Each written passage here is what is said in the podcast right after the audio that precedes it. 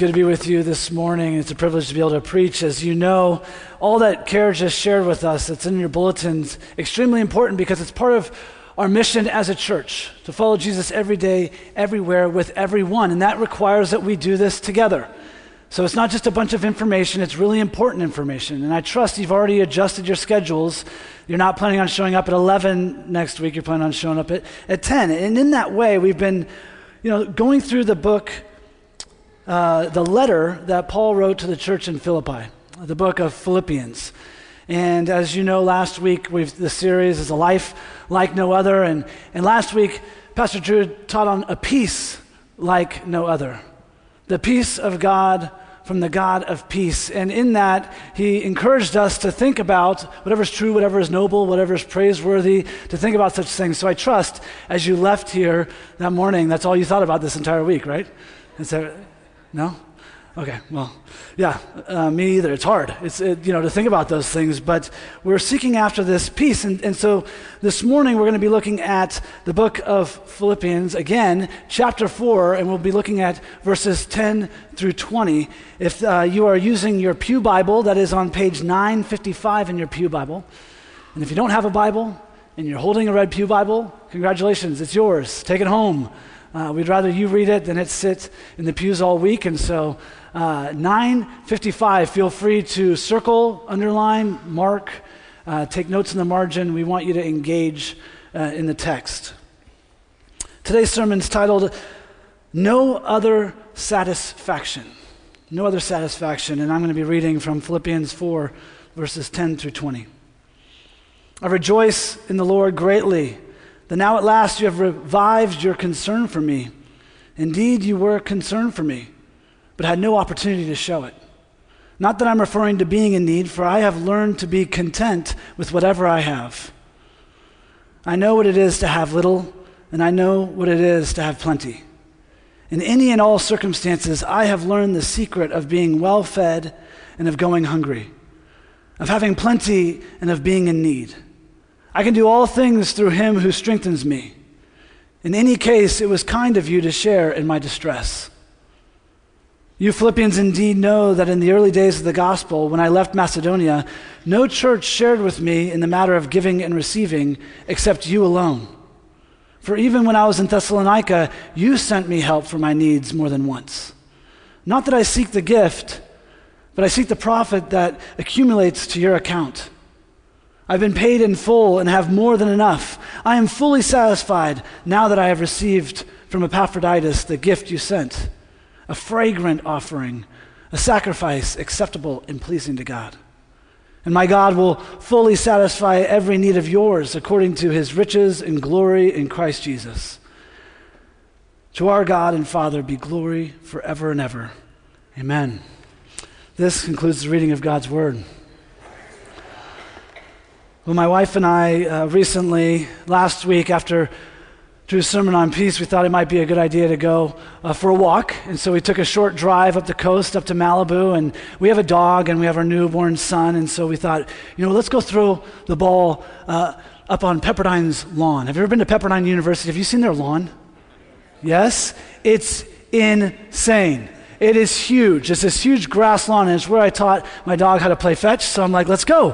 And so we bring Selah along. We got uh, Benedict in the front carrier, and we're all set. We're throwing the ball with my dog, and Rebecca asks me the question.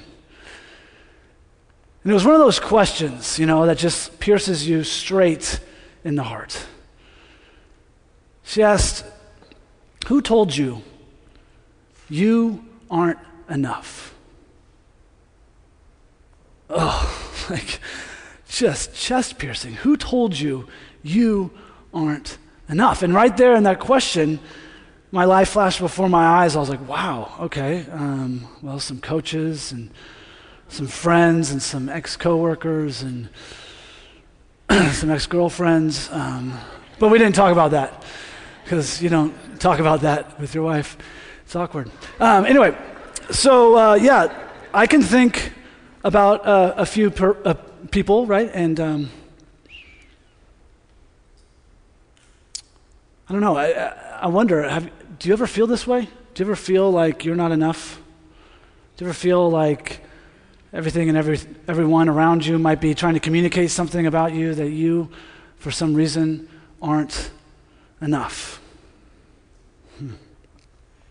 Well, why do we feel this way? Well, I, I don't think it's a surprise. I don't think it's a surprise that we feel this way because society is full of reminders, isn't it? I mean, think about it. The billboards that you see as you're driving down the road, have you seen this one with Dwayne Johnson? I'm not going to, I mean, this guy is huge. He is like completely ripped. His arms are out. You're like, okay, can never attain that. I mean, I guess I'm not enough. You look at magazines, right, and it's filled with all sorts of stuff, and you realize maybe I don't have enough. And then you hear these advertisements that say, you know, if you only had more, then you could actually be enough. We're bombarded with messages that say that you don't have the right job, you don't drive the right car. You don't own the right home. You don't make enough money. You don't wear the right clothes. You're not in good enough shape. You're not smart enough. You're not skilled enough. Should I keep going or are we depressed yet? I mean, this is, am I the only one that hears? Okay. So, consumerism, though, thrives off of convincing us we need more in order to be enough. We need to be more productive. We need to be bigger. We need to be faster. We need to be stronger. The truth is, we've bought into it. Literally. Like we think that if we, if we buy those shoes, then I'll be content. You know, if, I, if I'm driving that car, then maybe I'll be satisfied. It's the American dream, right? I mean, a, a house, two kids, white picket fence, three car garage, maybe a boat, motorhome, pool, hot tub, chef's kitchen, home theater, I don't know, some Wi Fi speakers, surround sound. I mean, the American dream's kind of gotten a little bit bigger these days. But our growth as a society depends upon people feeling discontent. It's as if it were woven into our DNA. So, as people, what do we do? What do we do with these feelings of being discontent? Well, we try to find balance, don't we? Yes, we continue to strive for more. We continue to try to be a success. We try to uh, grow and, and, and increase, and we try to get to that edge, but we also want to. We also want to enjoy what we have. And so we're like, how far can I go to that edge before I fall over?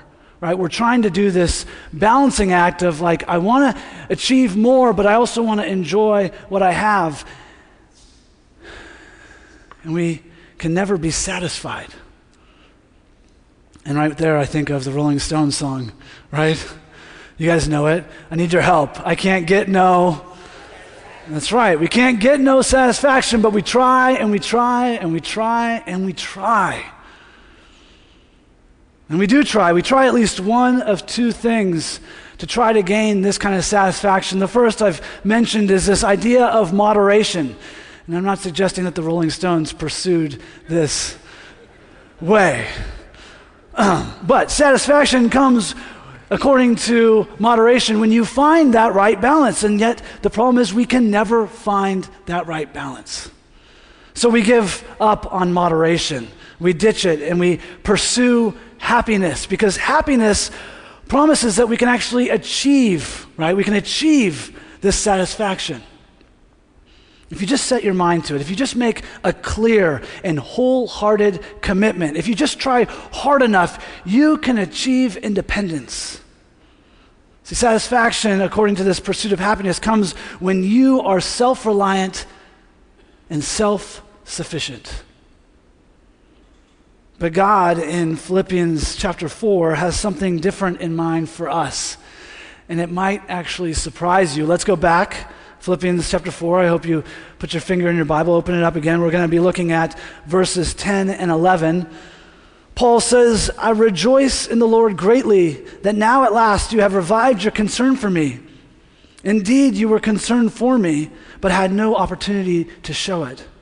Not that I'm referring to being in need, for I have learned to be content with whatever I have. Contentment. Oh, isn't that just a good word?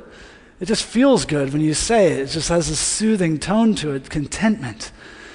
The Greek word for content is autarkes. Let me hear you say autarkes.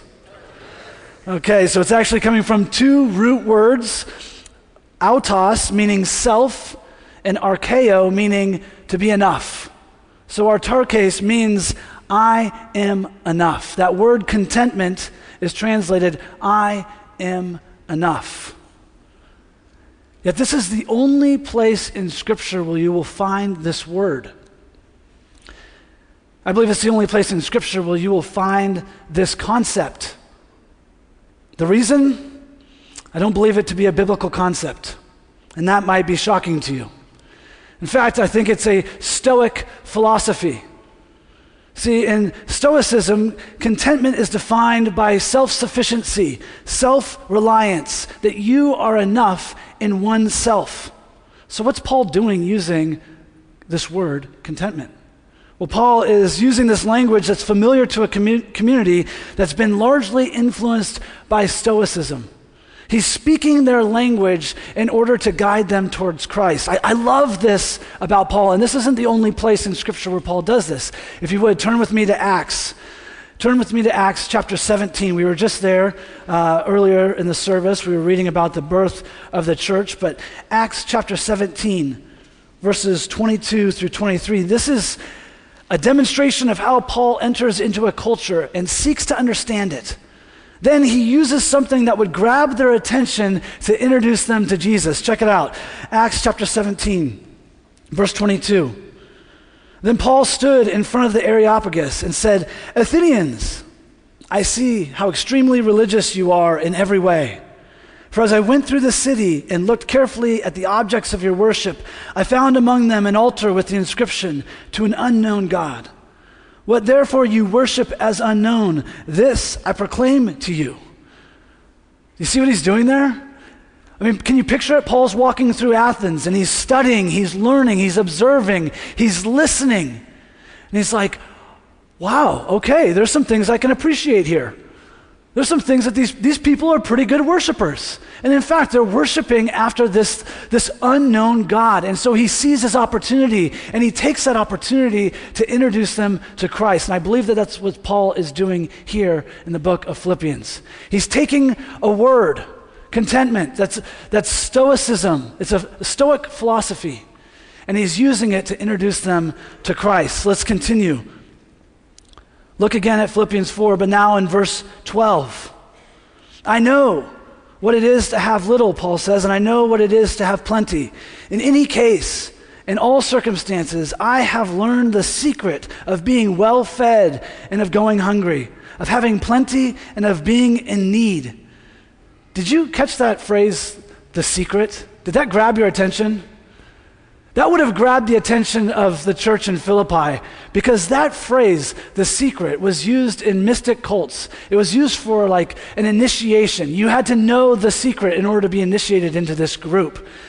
And it's interesting, I feel like, that there's a lot of similar things that are said today, right? Like, you want to know the secret to life? Well, yeah. Well, you got to buy my book. You know, you got to attend my seminar. You got to listen to my podcast. You know, life gurus say things like, You want to know the secret to su- success? And you lean in. You're like, Yeah, I do. And they say, Well, you have the resources in yourself to meet the demands of every situation. You're the master of your own destiny. Unleash the power from within. Think and grow rich. See, what's holding you back is your lack of imagination. If you could just picture it, then you could attain it. Do you hear it? It sounds a lot like self reliance, doesn't it? A lot like self sufficiency. It sounds a lot like Stoicism. See, Stoic philosophy is alive today. It's pumping through the veins of Los Angeles, both inside and outside the church. It's as if self satisfaction has become America's religion. And I imagine, can you imagine Paul walking through the streets of Los Angeles. And he goes in what, the Staples Center, and he has his huge conference, and he goes, I can do all things. We would lean in, wouldn't we? As Angelenos, you got my attention. I have a lot to do, and I want to know how to do it. So I'm leaning in. Well, that do, the Greek word for that word do, is ischuo. Let me hear you say ischuo. God bless you. Sorry, I, I had to. It was there, and I'm like, I got I have to do that. Okay. Anyway, that do means power. Let me hear you say power. All right. Paul is saying, I have the power to handle any situation. And at this point, the Stoics are nodding in agreement. They're like, Yeah, Paul. All the philosophers are leaning in to listen. What's he going to say? What's this power that he possesses? So let's look again at verse 13. This is one of the most quoted verses, and I believe one of the most taken out of context verses in all of Scripture. But if you know it, let me hear you say it. Verse 13 I can do all things through him who strengthens me. Some translations say, I can do all things through Christ who strengthens me. That's a great bumper sticker, isn't it? Paul's all sufficient resources are not found in and of himself, he says. The secret power is found in the strength of Christ. The Greek word here for strength, and no, don't worry, I'm not going to make you say it. Just want to tell it to you. It's in dynamo. In dynamo, the root is dynamis. It's where we get the word dynamite. Paul says, I can do all things through Christ who generates the power. And it being Pentecost Sunday, we're reminded of this power. We're reminded of when Jesus is telling his disciples in the book of Acts, Acts chapter 1 8, you will receive power when the Holy Spirit comes upon you. You will be filled with dynamis through the power of the Holy Spirit. Paul uses this very same language. Paul says, It's Christ who invigorates me, Christ who empowers me. So let's Let's put this all together, okay? I have a Mike Morgan translation. Are you ready to hear it? Here we go. Philippians 4 11 through 13. I have learned I am enough with whatever I have. I know what it is to have little, and I know what it is to have plenty. In any and all circumstances, I have learned the secret of being well fed and of going hungry, of having plenty and of being in need. I have the power in all things through Christ who empowers me. See, Paul's self reliance is really more like spirit reliance. Paul's self sufficiency is really Christ's sufficiency. Paul's enoughness is not found in and of himself. No, the, the foundation for all of Paul's life and ministry is built upon one cornerstone truth Christ alone is enough. But Paul didn't learn this overnight. It wasn't from one sermon, it wasn't from one workshop. I have learned, Paul says, I have learned satisfaction, a satisfaction like no other. As I'm thinking about this, I'm reminded of, well, I, I do a lot of reflecting uh, these days in between bottle feedings and naps uh, with my son. And so that's where a lot of my reflection gravitates towards. And uh, I've been thinking about this idea of satisfaction, and I realized that my dog, Selah, knows more about provision than my 10 week old son, Benedict. And I apologize if you're offended that I'm comparing my son to my dog, but it's true. And he's too young to know what I'm saying right now, so it doesn't hurt his feelings. Anyway, uh, Selah knows where her food comes from. She points to it with her nose. She knows from whom her water comes from. Because when, it's, when her bowl is empty, she ends up at my feet and she's whimpering. But Benedict, on the other hand, he has no idea. He has no idea. All he knows is that he's hungry and it hurts. And so he cries, he roots, he does this like head shake thing. Have you ever seen kids do that? Like, ah, ah. I mean, and he thinks, I, I, think he thinks that milk will come out of his fist. He's just like, he has no idea that it's mommy who produces milk and it's daddy who gives him the bottle. He hasn't learned this yet, but with time and experience, he will. See, Paul's learning the satisfaction, his education in God's provision and sufficiency took time. It was developed from experience. Listen to these experiences that shaped Paul's trust. It's coming from 2 Corinthians chapter 11 if you're taking notes. But just listen to what Paul experienced. He says, Five times I have received 40 lashes minus one. Three times I was beaten with rods. Once I received a stoning. Three times I was shipwrecked. For a night and a day I was adrift at sea. Danger? Yeah, eight times over. From rivers and bandits, my own people, from Gentiles, in the city, in the wilderness, at sea, from even false brothers and sisters. I experienced toil and hardship, sleepless nights. I was hungry and thirsty, and I went often without food. That, sounds like an intense experience. And that's what Paul is talking about when he's referring in, in Philippians 4:12. He says, "I know what it is to have little. I know what it is to have plenty. In any and all circumstances, I have learned the secret of being well fed and of going hungry, of having plenty and of being in need. I have learned to be content with whatever I have."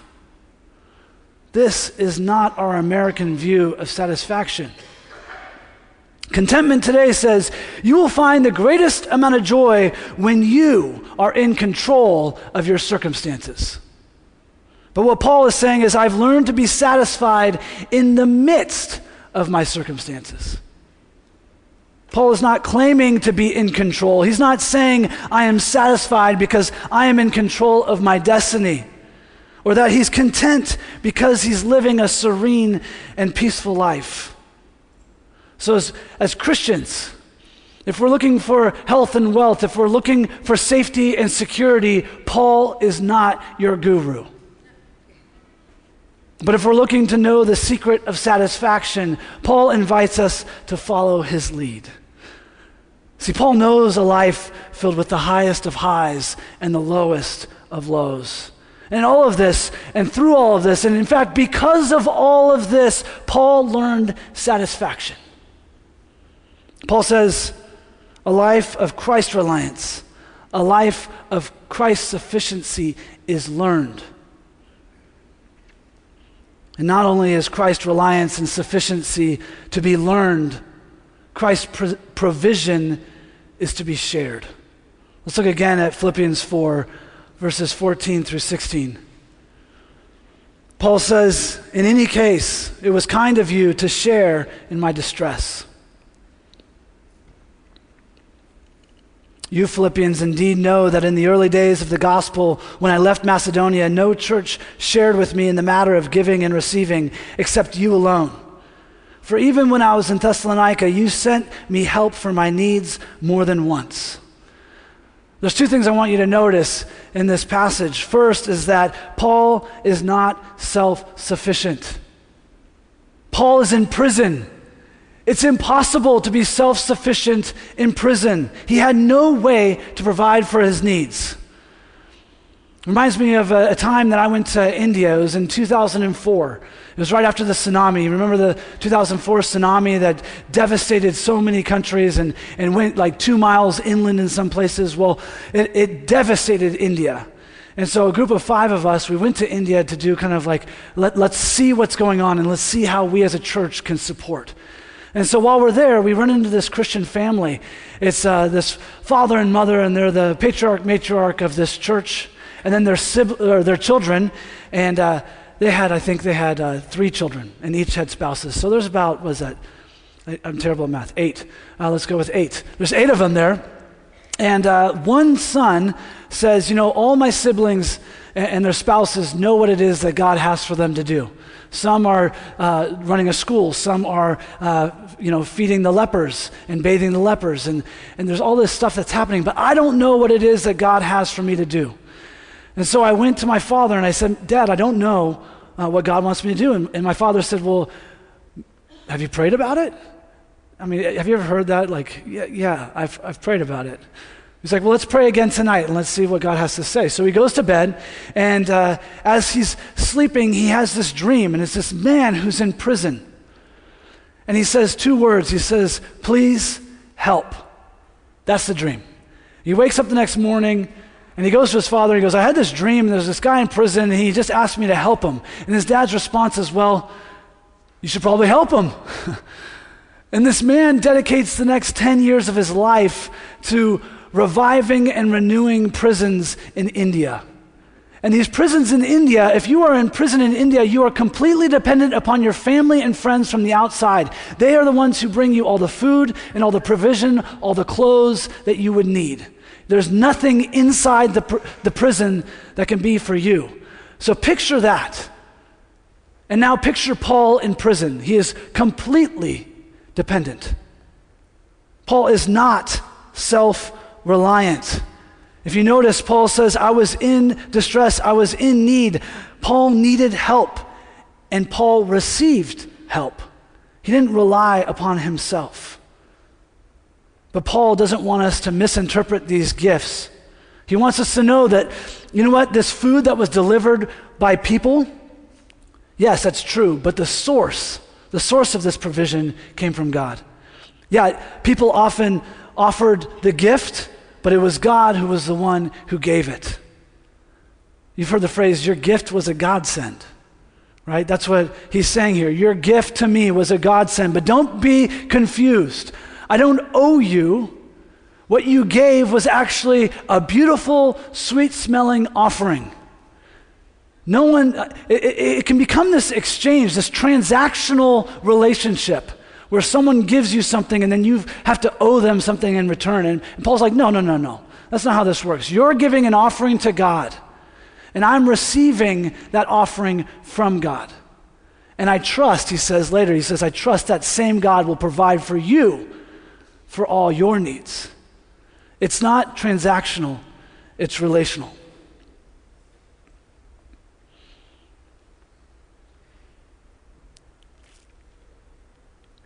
The point of Paul is he, he wants us to know that any peace I experience, any provision I receive, all of my contentment comes from Christ and is found in Christ. Paul wants us to recognize the source of his satisfaction is Christ alone. And chances are you will leave today having made one of two choices. You will either choose to seek after self satisfaction, or you will choose to seek after Christ.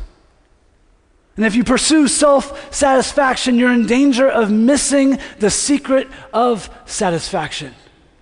However, if you pursue Christ and rely upon Him, God's provision will be with you, and you will learn that He is enough.